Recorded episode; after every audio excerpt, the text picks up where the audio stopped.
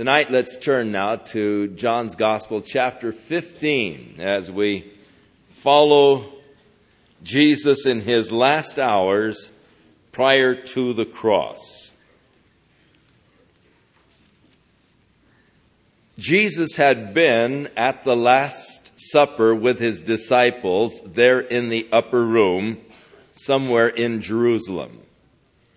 The 14th chapter of John begin, uh, ends with the words, Arise, let us go hence. So at that point, they left the upper room. And they began their journey, which would ultimately lead them to the Garden of Gethsemane. And whether or not they went through the temple courts or whatever, we don't know. The Gospels do not trace the, stre- the steps of Jesus. It is possible that they went on in through the temple gates because they were left open all night during the Passover season so that anyone who wanted to come and pray could pray at any time. And those gates had upon them the carved uh, clusters of grapes, by which God declared his purpose for the nation of Israel, that it be a fruitful vine and bear for, fruit for God. And it could be that as they were passing through the gates with these clustered grapes, the symbol of the nation, the vine, that this prompted Jesus to make this statement to his disciples found here in the 15th chapter of John, where he said, I am the true vine. In the Greek it reads, I am the vine, the true. And though you say, well, what is the difference? It sounds the same to me. There is, I feel, a subtle difference here. I am the vine, the true. Throughout the Old Testament, God had used the vine as a symbol of the nation of Israel.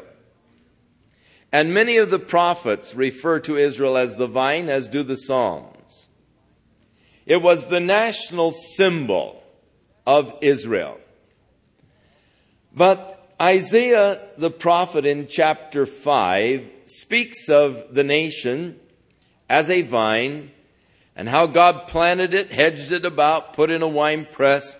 But when the time came to gather fruit, there was nothing but wild grapes. And so he allowed the uh, vineyard to just uh, go back to nature. Allowed the brambles to come in and just uh, discarded, actually, the vineyard as far as ever endeavoring or hoping to receive the fruit from it. Now, in the 21st chapter of Matthew's Gospel, Jesus gives a parable that the Pharisees understood correctly to be addressed against them. And in this parable, he speaks of the Lord who had a vineyard and when the time came for fruit, he sent his servants that he might receive from his vineyard. But the husbandman that he had left in charge of the vineyard beat the servants and sent them away empty. And so he sent other servants to them, which they also beat, and some they stoned. And finally he said, I will send my only son. Surely they will honor him. But when the husbandmen saw the son coming, they said, Look, this is the son and the heir. Let's kill him, and then the vineyard can be ours. So Jesus said, What will the Lord of the vineyard do when he comes? Surely he will take the husbandmen and cast them out and give the vineyard unto others. Now, with that as a background, the vineyard, the nation Israel, having failed, having The religious leaders at that time were the husbandmen who were overseeing the vineyard. And when Jesus came, they said, Look, he is a threat to us and to our positions. We better get rid of him. And so they destroyed him. And what will the Lord do? He will take the vineyard and he will give it unto others. And so Jesus is saying, Look, I am the true vine and my Father is now the husbandman. And in that he is saying, You are the ones to whom this vineyard is given. Or you are now the vineyard. You are the vineyard, the true vineyard of God. You are the ones who are to bear fruit now for God.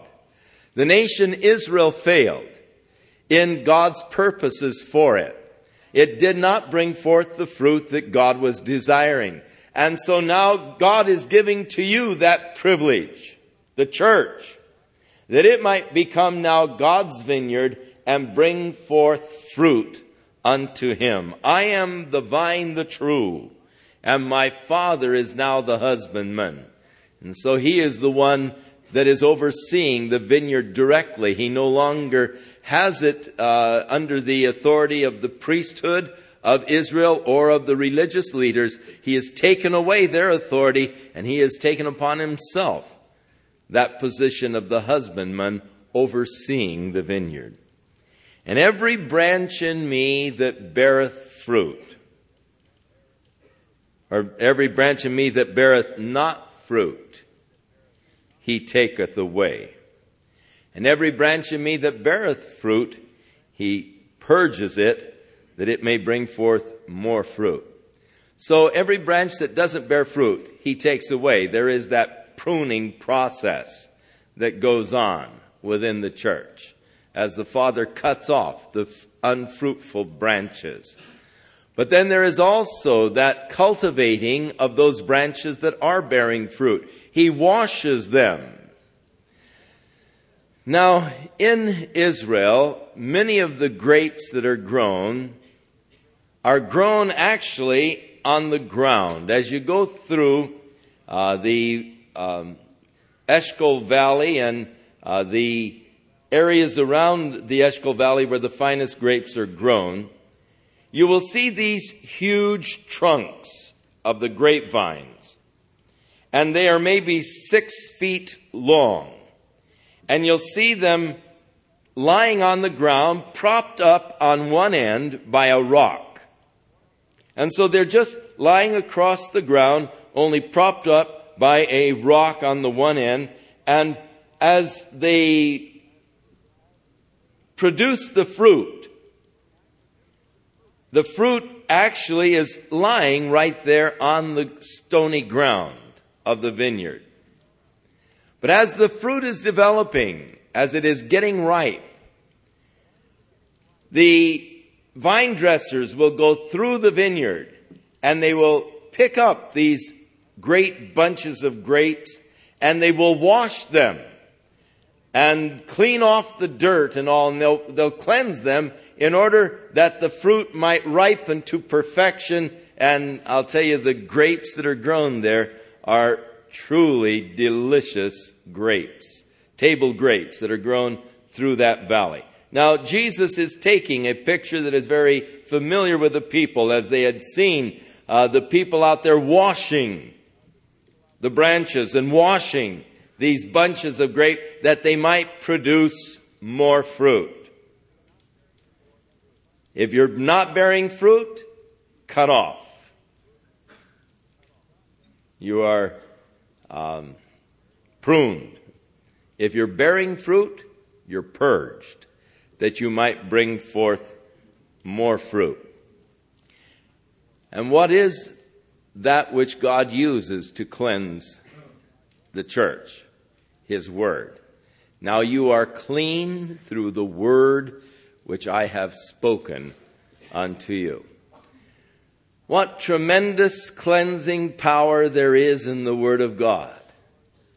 Thy word have I hid in my heart, O Lord, that I might not sin against thee. Wherewithal shall a man, young man take heed of his ways? by giving heed to the Word of God. The great cleansing power of the Word. my father in law, an old Swede, had in his Bible, This book will keep you from sin, and sin will keep you from this book. And it is true, there is that cleansing power of the Word. It will keep you from sin. Now you are clean through the Word which I have spoken unto you. Abide in me. Now I am the vine, the true. Ye are the branches. And the importance of the branch abiding in the vine. And this relationship is going to be stressed here by Jesus Christ in the next few verses. That important relationship and the necessity of abiding in Him. And He declares, Abide in me, and I in you. As the branch cannot bear fruit of itself except it abide in the vine, no more can ye except ye abide in me. You cannot bring forth any worthwhile fruit unto God apart from that indwelling power of Jesus Christ.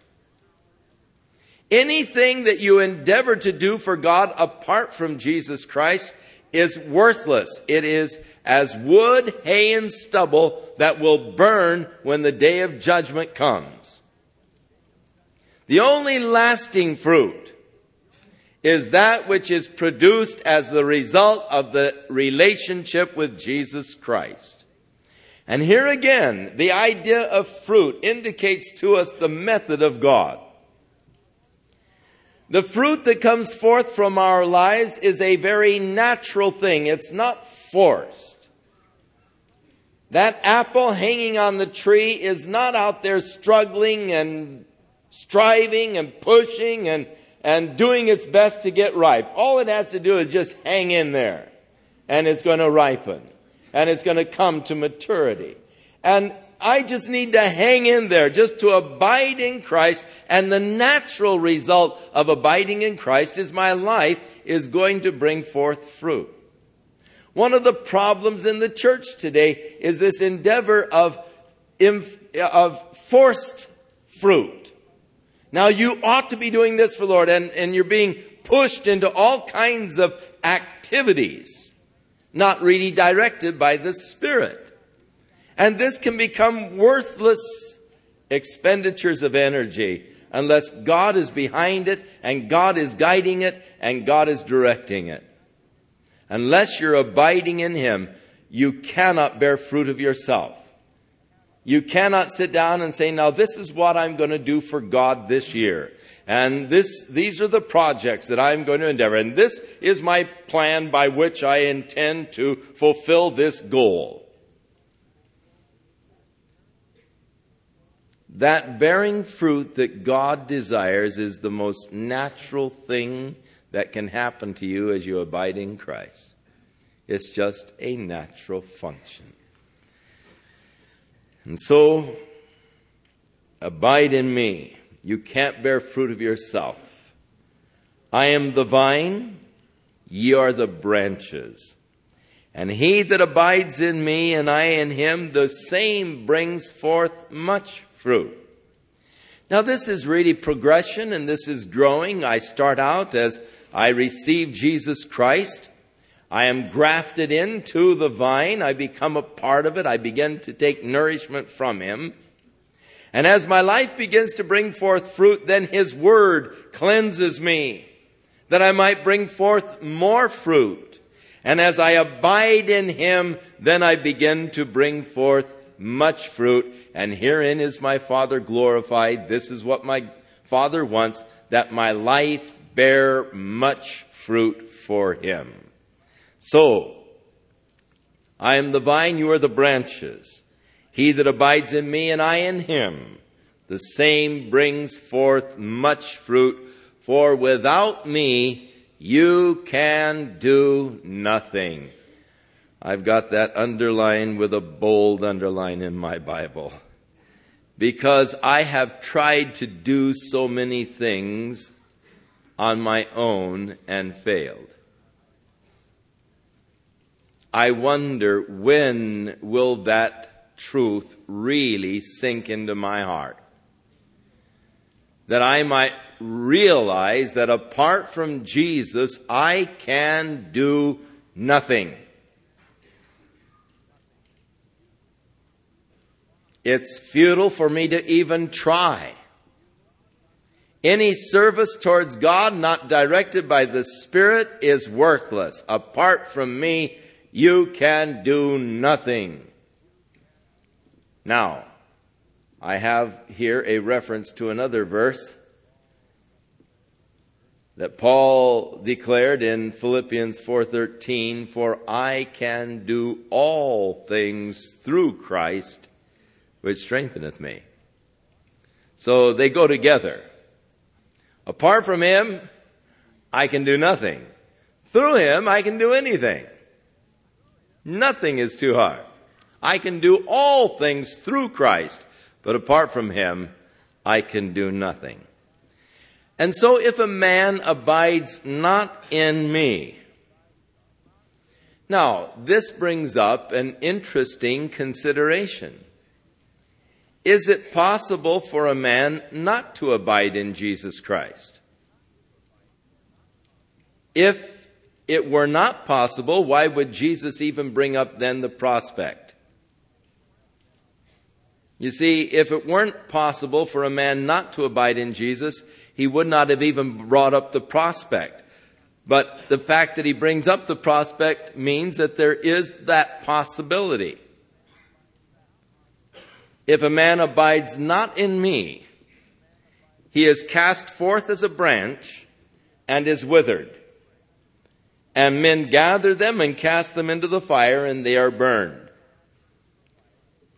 Cut off from the vine, withered.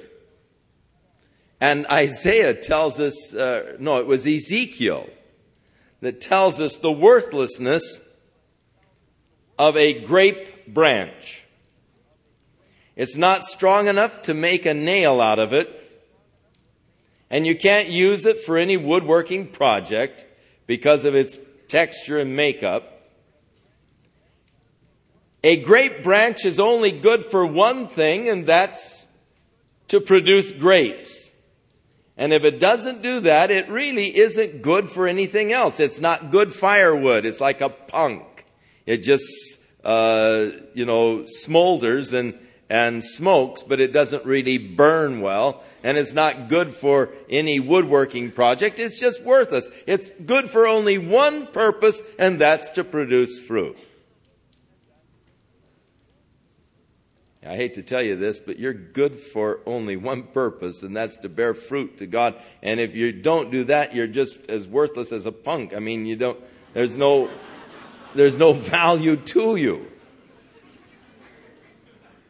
So Jesus said, Abide in me. And if you don't, cut off, you're withered.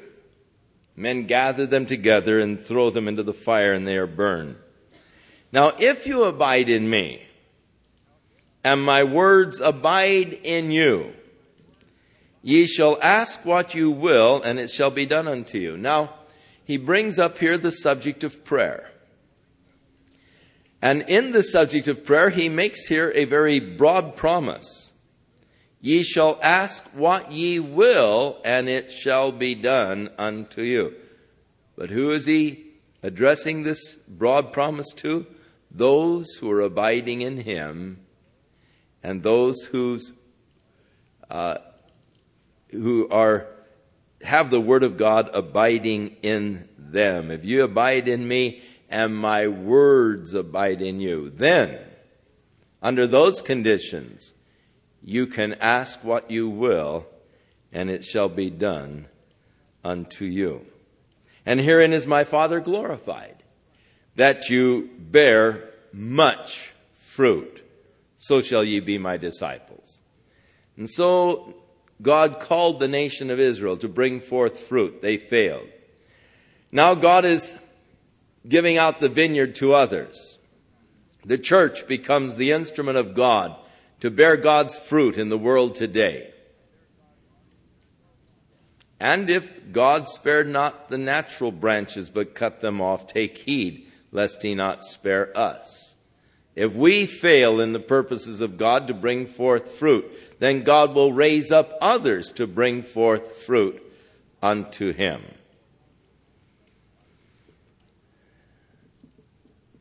I believe that I am eternally secure as long as I abide in Jesus Christ. No power can wrest me from his hand. I have no doubts or qualms at all about my eternal security and my salvation. I don't worry about, oh, is God going to save me or not, or will I make it in the last day? I know I will. Because I have no intention of ever doing anything but abiding in Jesus Christ. And as long as I abide in Him, I am eternally secure. You say, but what if you don't abide in Him? That's your problem, not mine.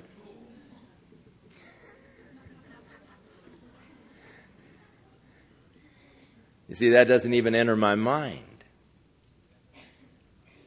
I'm like, Peter, Lord, where can we go? You have the words of life. These people get all hung up on eternal security and all. That's too bad. Because I am eternally secure. As long as I abide in Him. And I have no intention of doing anything else. Now, Jesus said, as the Father hath loved me, so have I loved you. Continue in my love. Now he's beginning to talk about the fruit. The fruit of the Spirit is love. This is what God is seeking from his church love. The expressions of love. He wants verbal expressions but he also desires deeds that express. Just like our wives want the verbal assurance, but then also they want the deeds. The verbal assurance doesn't mean much unless there are deeds, and the deeds don't mean much unless there are words. Somehow they want it verbalized. And she, says to me sometimes, honey, do you love me? And I said, of course I love you. Don't I bring, you know, the food home for dinner or don't I provide for the house? Sure, I love you. Well, just needs verbal assurance. And God wants that verbal expression of our love. And God wants us to love and to show our love by our deeds. And this is the fruit God is seeking from his garden, from the church. Oh, that we might express our love to God more fully, more completely. If you keep my commandments, you will abide in my love, even as I have kept my Father's commandments and abide in his love. And these things have I spoken unto you that my joy might remain in you and that your joy might be full. Now, this is the first time the Gospels mention anything about the joy of Jesus Christ. These things I've spoken unto you that my joy. There are many people who picture Jesus as a very sad and sorrowful person, and they make note that the Gospels record many times his crying, but they never record any place where he laughed. I do not believe that silence is evidence or proof of anything. I personally am convinced that Jesus laughed a lot. The fruit of the Spirit is love, and the characteristic of love is joy. And for too many years, there was that kind of a unwritten code in the church that the more sorrowful you looked, the more holy you were.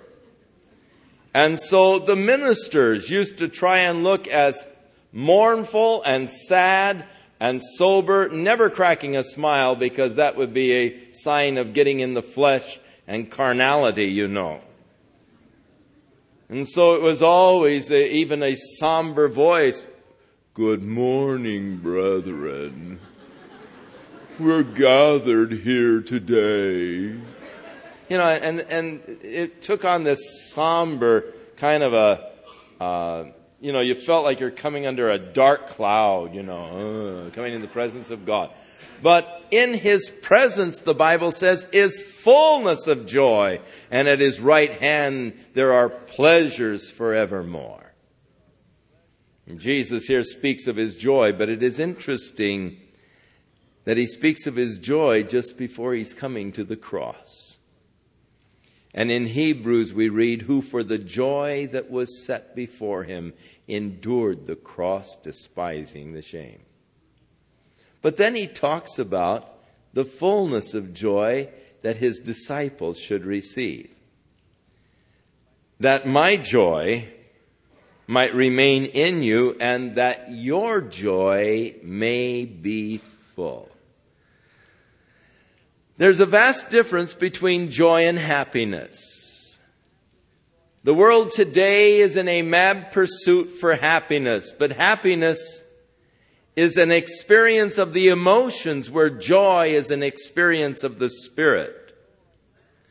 Because happiness is in the realm of emotions, it's a variable. And a person can go from great happiness to tears in just a hurry. Have you ever noticed how akin our emotions are? If our emotions really get to working, and I'm really getting emotional, uh, and laughing hard, it isn't a, it's just a little tilt and you can be crying. You know, I've watched this with the grandchildren. They'll be laughing and, and, you know, all just screaming with gales of laughter. And then suddenly, they'll look real sober, the little lip will go out, and they'll begin to puddle up and cry, you know. And, and you wonder, well, what happened, you know? They, they seem to be so happy and giggling and having so much fun, and suddenly they're crying. But that's because it's in the realm of emotions, and our emotions are variable and, and, you know, they can change so quickly. That's why the Lord doesn't promise happiness. It might not last. He promises joy. Because that is a experience of the Spirit, deeper than the level of the emotions. It's an abiding joy. It's not the variable. And though the outward circumstances of my life may change drastically because it's joy, it doesn't vary with my outward circumstances. It's a constant. You see, you might come to me and say, Oh, Chuck, I'm really desperate. I need $10,000 right away to pay off these bills because, you know, they're going to foreclose on me. And I might sit down and write you out a check for $10,000 and hand it to you and say, here. And you go away just so happy, saying, oh, oh, oh, oh, great, all the, laughing all the way to the bank until you tried to cash the check. And then you would become very sad when they would say he doesn't have enough money in his account to cover that thing. And so you see how your happiness can change to sorrow in such a hurry because of the change of the outward circumstances, but not the joy. And the Lord wants your joy to be full. And twice here in this final discourse with his disciples, he speaks about this fullness of joy. And in this case, the fullness of joy is related to your prayer life. Oh, the joy of being able to spend time in prayer with the Father and to see God working in answer to prayer. What joy, what full joy it brings to us to see God's answers to prayer. And so related here to our prayer life, that your joy may be full. This is my commandment. Now, Jesus had said, If you keep my commandments, you will abide in my love. What is his commandment? That you love one another as he said, I have loved you. Just one commandment, but it isn't simple. Just one commandment that I love you as he loved me. Now, this love, as I said, is the fruit that God is looking for. And Jesus said, apart from me, you can do nothing.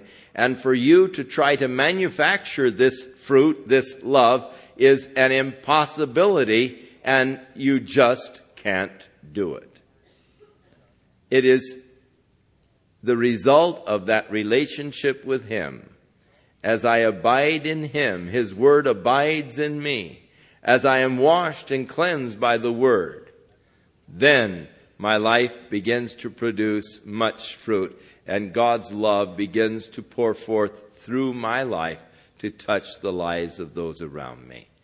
But it isn't something I can do in my own struggle or effort. It is something that is the natural result of just abiding in Jesus. His love begins to flow forth from my life to others. And that really is the sign and the evidence that Christ is truly indwelling me, that I am really one of his disciples, that we have this love. So, this is my commandment that you love one another as I have loved you.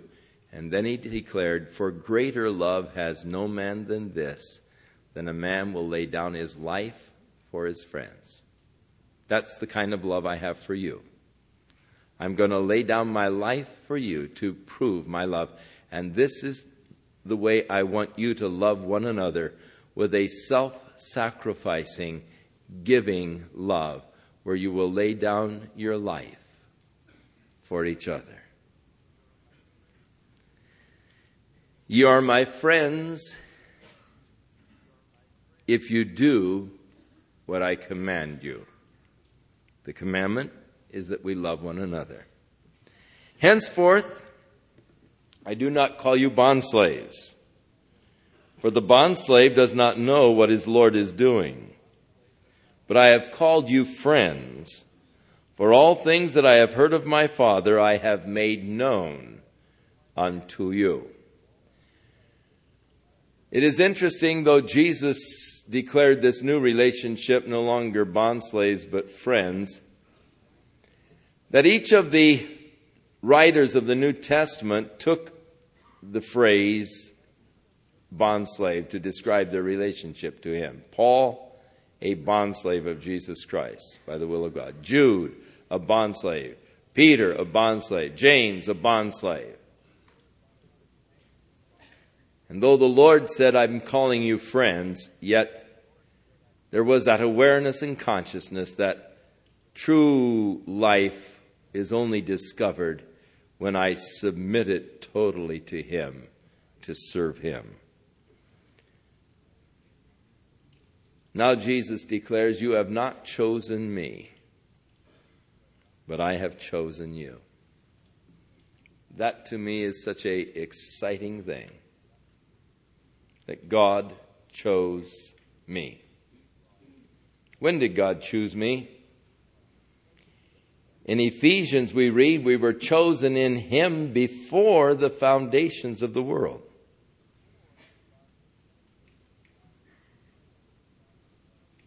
Now, it is interesting that in so much of our evangelism, we are emphasizing that a person choose Jesus Christ.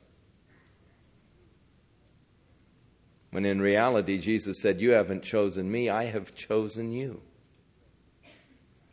As Paul begins to list the spiritual blessings that he has in Ephesians chapter 1. Thanks be unto God the Father of our Lord Jesus Christ, who hath blessed us with all spiritual blessings in Christ in heavenly places.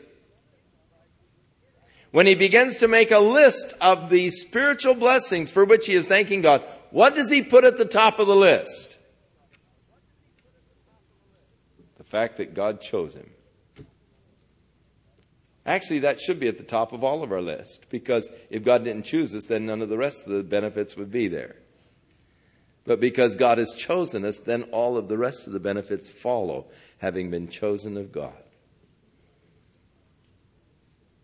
Does it upset you that God chooses people? Surely, if you've been chosen, it doesn't. I'm blessed that God chose me. Now, my mind immediately begins to take this truth and race with it and say, wait a minute, if God has chosen some, then that isn't fair to the others. And shouldn't God be fair? How can God be fair when He has chosen those that are to be saved? In the book of Acts, we read, And as many as were ordained to eternal life believed. Jesus said, I've chosen you and ordained that you should be my disciples. And so in the book of Acts, and as many as he ordained unto eternal life believed. You know, that sure takes the pressure off, doesn't it? It's God's work. Salvation is of the Lord. Except the Father draw a man, he cannot come to Jesus Christ. God has chosen us in Christ before the foundations of the world, that we should be holy and blameless before him in love, bringing forth this fruit that he desires. Now, on what basis did God make his choice? You see, don't find fault with God yet. Don't judge God too quickly. God made his choice on the basis of the fact that he knows everything, on the basis of his omniscience and his foreknowledge. Now, because God has all knowledge, omniscient, it is impossible for me to think how God thinks. How do you come to a problem when you know everything from the beginning? You know how it's all going to work out. You know what the end result is. I can't even think of how it would be to be able to think that way. Surely if I could think that way, I would make different decisions than I often make. I would never botch things up. If I knew everything, then I could always make the right decision. And I would make my decisions predicated upon what I knew. Be dumb not to. So God, knowing those who would respond to his love and grace, chose them on the basis of his foreknowledge that they should be in Christ. So, I'm thankful that God chose me. Spurgeon made an interesting statement on this. He said, It's a good thing that God chose me before I was born because he never would have chosen me afterwards. That I'm sure he said in jest because when God chose him before he was born, God knew him completely then. And God knew the end result of this man's life. As God knows us. And knowing everything about us, He chose us anyhow. Isn't that neat? The grace of God. So Jesus said to His disciples, You've not chosen me, I've chosen you. Now, I was encouraged to choose Jesus. And I did. And as soon as I did, he said to me, You didn't choose me, I chose you and I ordained you that you should go and bring forth fruit and that your fruit should remain. This is something that concerns me greatly. Not that I just bring forth fruit, but that I bring forth lasting fruit. A lot of people fault me because I do not make strong appeals for salvation at the end of the sermons. I do not stand and cry and plead with people to receive Jesus Christ. That I just tell them if they want to be saved, they can go through that door and talk and pray with the pastor. And we don't make big emotional appeals. And we, and some people fault us for this. If God's Spirit is working in a person's life,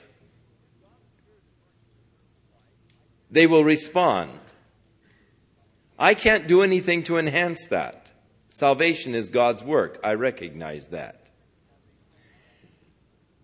rather than having a lot of people respond on an emotional appeal so that I can put a bunch of notches in my belt and say, I had 20 people accept Jesus last night because I pled with them and begged them and continued. The problem is, I want to know one year from now how many of those same people are going on with the Lord lasting fruit, that your fruit should remain. There was a little fellow used to be here in the Costa Mesa area who used to do a tremendous amount of it, and he spent his whole life witnessing. But he was often very forceful and, as the result, very obnoxious.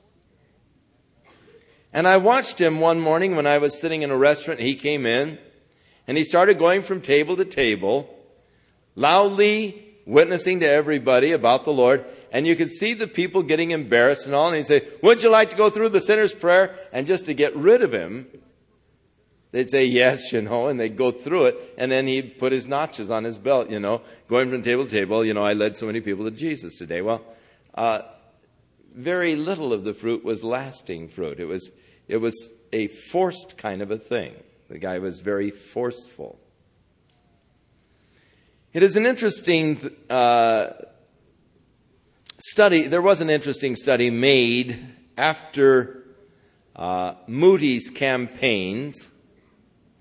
And in some of the cities where he had tremendous campaigns, five years after the campaign, the survey team went around and surveyed people that had gone forward in the Moody meetings and made a profession of Christ during the Moody meetings. And it was discovered that 85% of the people that had gone forward in the Moody meetings five years later were not going on in their Christian walk. They were back into the old practices living in the world and had not continued in the Christian faith. Now, you who have read Moody's sermons or know anything about his ministry know how that he would generally conclude his evangelistic sermons with a real tearjerker type of a story. Where he would talk about this little boy dying in his daddy's arms and the last words, well, Daddy, will I see you in heaven, you know? And, and the daddy, you know, they're gulping and saying, Yes, son, you'll see me in heaven. And the little boy dies, you know, with a smile on his face. And, and, and so every daddy's heart is touched, you know. I want to be with my children in heaven, and so now come forward, you know. You want to see your child in heaven, you know, come forward. And, and they were touched with emotions, but it wasn't very deep. It wasn't always abiding fruit. In contrast with that, Dr. Finney had a very powerful ministry through the Word of God. He was an, a lawyer before he uh, became a minister. And he was able to set forth the scriptures in a very logical order and sequence. And those people and thousands of people came forth, came forward in the Finney services and in the Finney revivals. And five years after his meetings, in the various communities, they made the survey of those that had gone forward in the Finney meetings, and it was discovered that 85% of them were still going on with the Lord. Their faith was not based upon an emotional appeal or a emotional moment, but was based upon facts of God's Word, and the faith was established in the fact of God's Word and it was lasting fruit. That your fruit should remain. Now, I believe that God ordained Moody, and I believe that God ordained Finney, and I believe that God had Moody reach people that Finney could not reach, and Finney reach people that Moody could not reach. And certainly Dwight Moody was one of the greatest evangelists that God has brought along in the American history. But God uses different methods to reach different people and different instruments to reach different people. But my desire is that I not only bring forth fruit, but that the fruit remains lasting fruit. And so I'm not so much interested in the quantity of the fruit as I am the quality of the fruit that is developed through my ministry. And that's why we spend so much time in the study of the Word of God, that we might be clean through the Word which He has spoken to us, that we might bring forth more fruit, and that we might bring forth much fruit, and that the fruit should remain. And Jesus then said something quite interesting that whatsoever ye shall ask the Father in my name, he may give it to you. Now, again, he comes back to the subject of prayer. And prayer to the Father in his name. I do believe that prayer should be addressed to the Father in the name of Jesus. I think that Jesus established this pattern for us.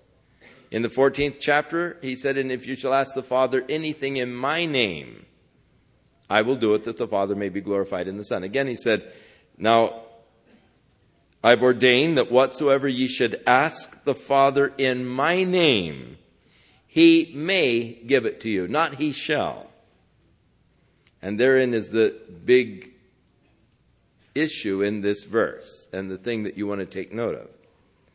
He doesn't say that the Father shall give it to you, but that the Father may give it to you, indicating that the Father is desiring to give it to you all the time, and prayer opens the door that the Father may do for you what He is wanting to do the whole while. Too many people think that prayer is an information time where I'm going to inform God of all of my difficulties that He doesn't know about, and then I'm going to present to Him my solutions that I want Him to work out for me because I've dealt with these problems so long, I've got it all figured out how it could come to pass. And so I begin to pray that the Lord will start working here and working there and put this together and put this together. And I'm directing God on just how to work out my problems. Now, oftentimes, as I am praying, I am not offering to God direct prayers. I'm not praying directly for the need.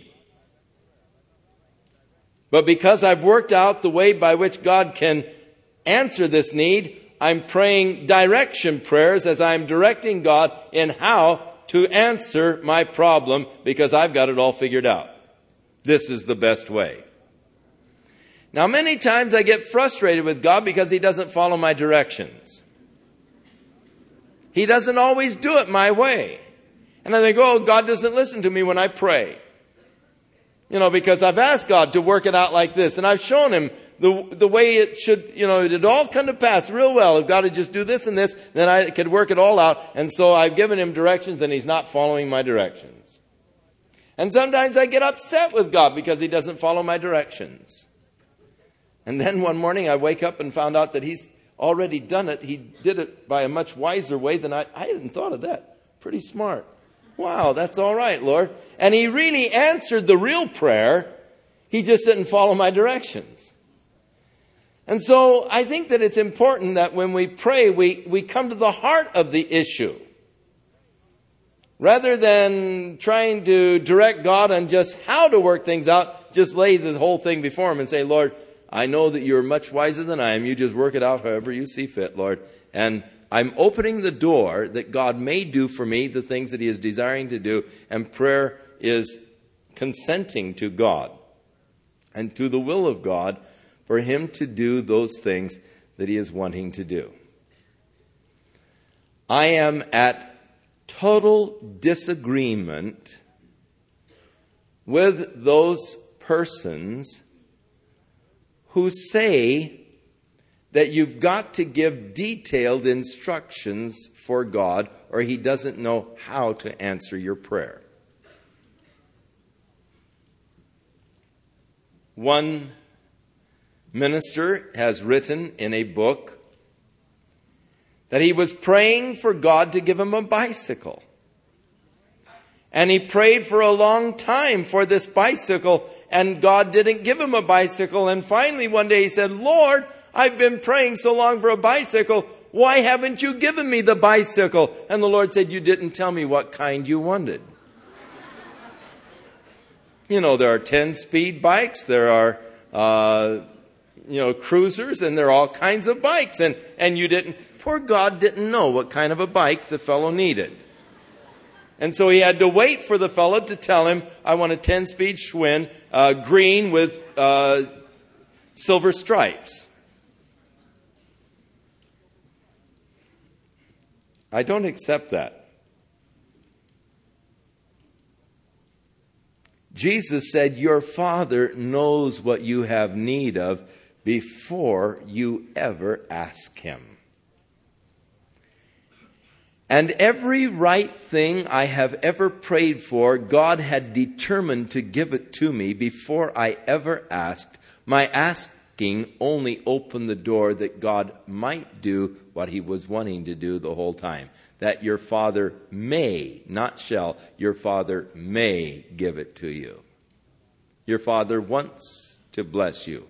Your Father wants to answer your prayers. Your Father is wanting to do some wonderful things for you.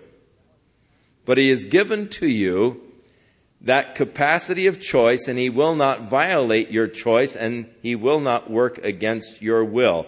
Prayer is consenting for God to do what He is wanting to do, that God may give to me those things that He desires. Now, again, Jesus emphasizes the importance of love. These things I command you, that you love one another. We read so much about keeping his commandments. Uh, it gives us confidence in prayer, for we know that we receive whatsoever we ask of him if we keep his commandments. What is his commandment? That we love one another. That's the fruit that God is looking for from His vineyard. That love flowing in and through our lives from Him to each other. That God would just bind our hearts together tonight in the glorious love of Jesus Christ. That we would have that kind of self sacrificing, understanding, forgiving love for each other. That God would re- erase all of the bitterness or animosities or hard feelings or whatever we might feel towards our brethren in the Lord, and that we would be obedient tonight to the commandment of Jesus Christ and truly love one another even as he loved us. God help us. Oh, may the fruit of God's Spirit just really spring forth in our lives as we abide in Jesus and as he abides in us. Now, Jesus tells them of the problems that they are going to experience in a world that is alien to Him. He came into the world, and the world was made by Him, and the world knew Him not. He came to His own, and His own received Him not. He was an alien on the planet Earth.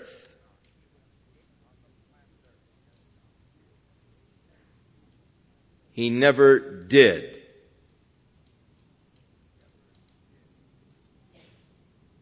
Settle down as a citizen of the world community, but was an alien. And Jesus said, If the world hates you, you know that it hated me before it hated you.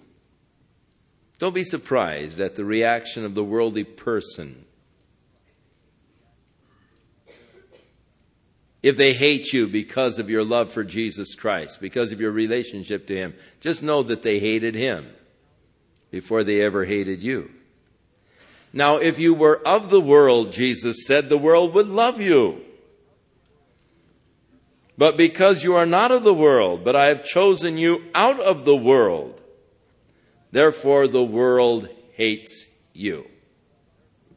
We are told, love not the world, neither the things that are in the world, for he who has the love of the world in his heart has not the love of the Father. And so we are told not to love the world, but we are also being told here that the world isn't going to love us. If you were of the world, if you were a part of its system, then they would love you because they love their own. But you're not of the world.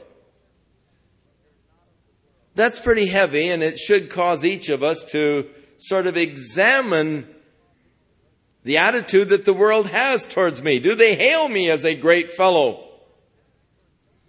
Do they pat me on the back and say I'm doing a good job? If they do, I better go in my closet and repent and ask God to forgive me. Because if you were of the world, then the world would love you, but because you're not of the world, it hates you. Remember the word that I said unto you, the servant is not greater than his Lord. If they have persecuted me, they will also persecute you. If they have kept my sayings, they will keep yours also. You're not greater than the Lord. If they hated him, they're going to hate you. If they persecuted him, they're going to persecute you. But all these things will they do to you for my name's sake, because they do not know him that sent me. Jesus said, Blessed are ye when men shall revile you and persecute you and say all manner of evil against you falsely for my sake. Rejoice and be exceeding glad, for great is your reward in heaven, for so persecuted they the prophets that were before you. Now, if you are persecuted by the world or ridiculed by the world, make certain that that persecution is coming for Christ's sake, not because you're just an obnoxious person. One of the most obnoxious persons I ever knew was in college at the same time I was. And she was a character, and that's complimentary.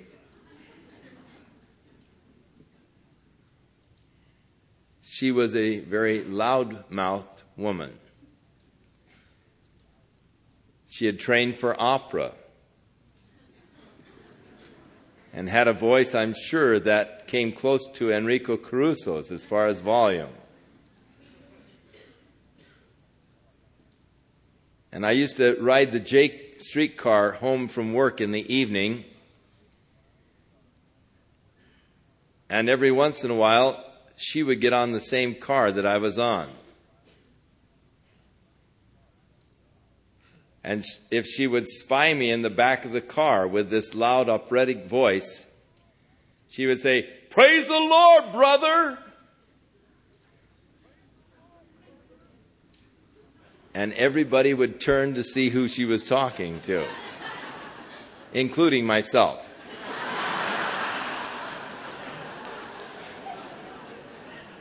But somehow you know that everybody knows it's you.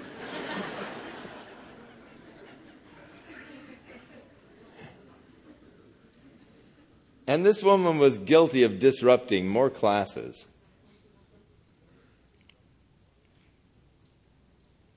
When a joke was told and they would all be laughing, she would laugh louder than all the rest. I mean, she was just loud. And so one day I was emboldened to take her the scripture, let the women keep silence in the church.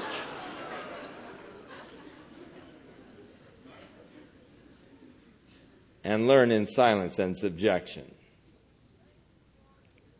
And she went walking away saying, Thank you, Lord, for the persecution. And I knew then that there was no use.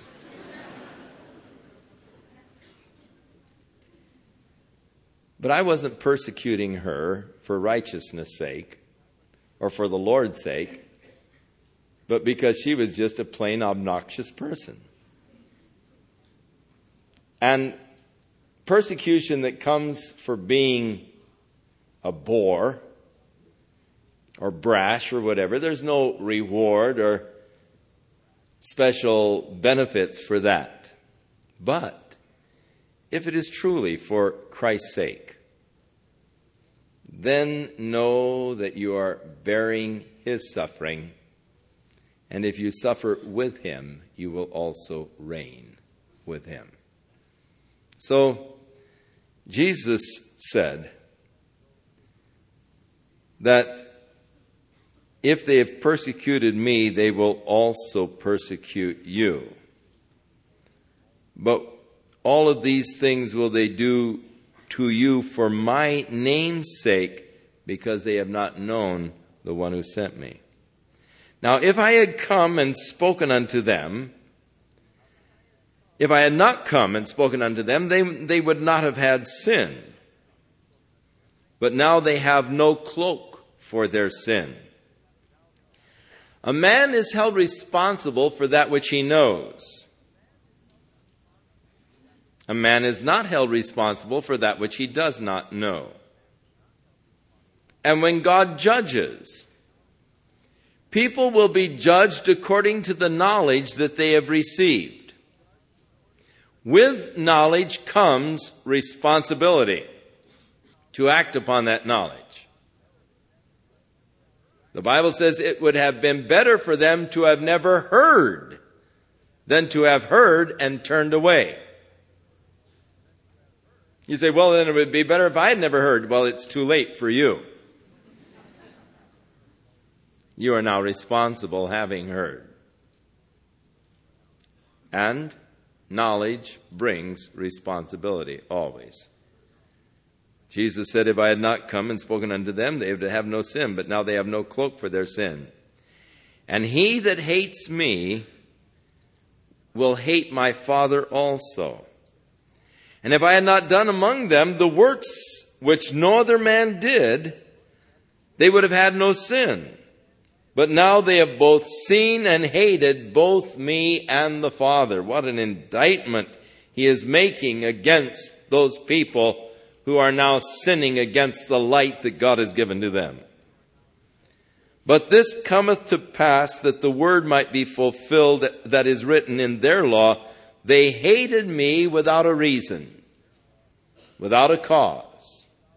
And as you analyze the hatred that people have towards Jesus Christ, it is hatred without a reason, without a cause. But it is interesting how many people are unreasonable in their hatred for Jesus.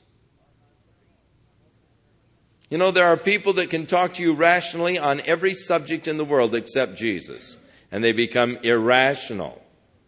They become heated. They become violent. Normal, rational people. But yet they have such a hatred, and yet you ask them, why do you hate Jesus so much? And they can't tell you. They hate him without a cause. They don't know why, but it's just something that is there. But when the Comforter is come, whom I will send unto you from the Father, even the Spirit of truth. Again, notice that how often Jesus in these last words with his disciples is tying together the relationship of the Father, the Son, and the Spirit, and is making reference to the three but the Comforter, which is the Holy Ghost, whom the Father will send in my name. And here, but when the Comforter is come, whom I will send unto you from the Father, even the Spirit of truth, which proceeds from the Father, he shall testify of me. Look how it's just intertwined the Father, the Son, and the Spirit. The Holy Spirit being sent from the Father by the request, request of Jesus coming and bearing witness then of Jesus Christ, testifying of me. And ye also shall bear witness because you have been with me from the beginning. So, talking to his disciples, he declares that they, along with the Spirit, will be bearing witness of him because you've been with me from the beginning. Now, of those and how many there were that were disciples following Jesus, we do not know. Of those that were disciples, he named 12 of them apostles, but there were many others that were following him. And later on, when Peter stood up before the assembled disciples, he said, It is important that we choose one of us who has been with Christ from the beginning that we might choose him to take Judas's place, who by his transgression fell and has gone to his own place. But we need to replace him in the board of 12 here. And so we need someone who has been with us from the beginning, who can testify of these things and also bear witness of the resurrection, that he might be placed as an apostle in the place of Judas Iscariot. So it is interesting that one of the requirements was those that had been with Christ from the beginning. Now he is saying, You are my witnesses. You're going to bear witness of me because you have been with me from the beginning. That is the beginning of his earthly ministry.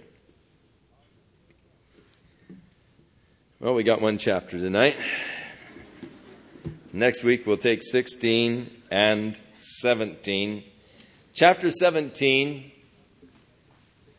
spend a lot of time in that chapter meditation in meditation this week. We talk about the Lord's prayer. Our Father which art in heaven, hallowed be thy name. That is not the Lord's prayer. That is a model prayer for the believers. It has been called the Lord's Prayer. But the 17th chapter of John is truly the Lord's Prayer.